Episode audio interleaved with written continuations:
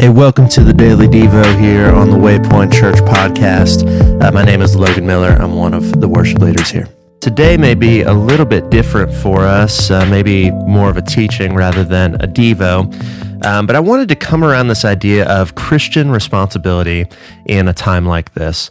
And I saw this quote from Martin Luther this morning, and I wanted to share it. He says this, and uh, by the way, this is he's writing this during an outbreak of the plague in Wittenberg, where he was. And he says this I shall ask God mercifully to protect us, and then I shall fumigate, help purify the air, administer medicine, and take it. I shall avoid places and persons where my presence is not needed, in order not to become contaminated, and thus perchance infect and pollute others, and so cause their death as a result of my negligence. If God should wish to take me, he will surely find me, and I have done what he has expected of me, and so I am not responsible for either my own death or the death of others. If my neighbor needs me, however, I shall not avoid place or person, but will go freely. I love that quote, and I love uh, what it speaks to about Christian responsibility. And that even in a moment like this, we all have a role to play um, it, it, kind of speaks to this idea, and, and I, I, taught this in my biblical theology class this semester uh, to anyone who was there. But in Exodus 20, uh, God gives the Israelites the Ten Commandments. And, and you may know that the sixth commandment says this You shall not murder. Uh, which is straightforward enough and seems fairly easy. But the actual, the, the Hebrew translation there is closer to this idea that you shall not slay men. And it speaks to a story that's in Deuteronomy 19 um, about a manslayer. And I don't know if you you are a, a legal scholar of sorts, but um, obviously the difference between murder and manslaughter is with manslaughter you didn't necessarily intend to do anything. It happened maybe in the course of passion or in the course of an event that went wrong. And so God tells this story in Deuteronomy 19 about two guys that go into the forest uh, to chop down wood. So they've got axes and they're out there chopping wood and they're friends.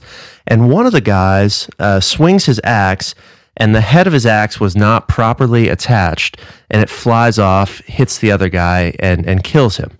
Um, and so it's, it's a terrible story, a crazy story. Um, but what it what it shows is that this guy didn't intend to do anything. He just was a little bit negligent with his equipment. It fell off um, and ended up killing this guy. And so when we take that and we lay that story over the sixth commandment, you shall not murder, um, we see actually a, a different implication for us. And so, first, it says that absolutely we cannot murder people, right? That's clearly wrong, clearly outside of God's law. But the sixth commandment speaks to something so much more than that.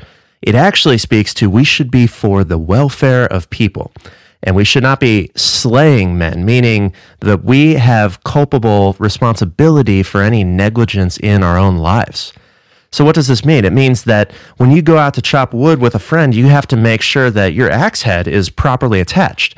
It means that if the brakes on your car are seemingly going out, you need to go get that taken care of so that something bad doesn't happen. And in a time like this with an outbreak, um, it, it, means that if, if our leaders, if our medical um, professionals are telling us that we need to limit our contact with others, we need to social distance, we need to um, protect the elderly and the less fortunate around us, uh, it means that we're actually responsible to do that. And I think Luther uh, displays that so well in that quote that, of course, we're going to pray. Of course, we're going to believe. Of course, we know where we are headed as Christians, right? But it doesn't necessarily change that we are still humans on this planet operating with everyone else. And sometimes the, the, the way we can show um, the goodness of God the best is by being helpful participants um, with the rest of humanity. And through that, through that, we actually get an opportunity to share the gospel, to tell how good God is, and to share that we're not just trying to avoid um, killing people, we're actually taking positive steps to ensure the welfare of everyone around us because that's what God does. So, again, maybe a little bit of an interesting Devo for us this morning, but I saw that quote and I, I remembered um, this passage in Deuteronomy 19, and I thought, man, I would love to share this. So, I hope that that encourages you. I hope that that gives you some confidence in a time where you maybe think things are going crazy, that you can know that by taking these practical steps, you're actually ensuring the welfare of people around you um, and thus pointing to the goodness of God. We'll see you tomorrow.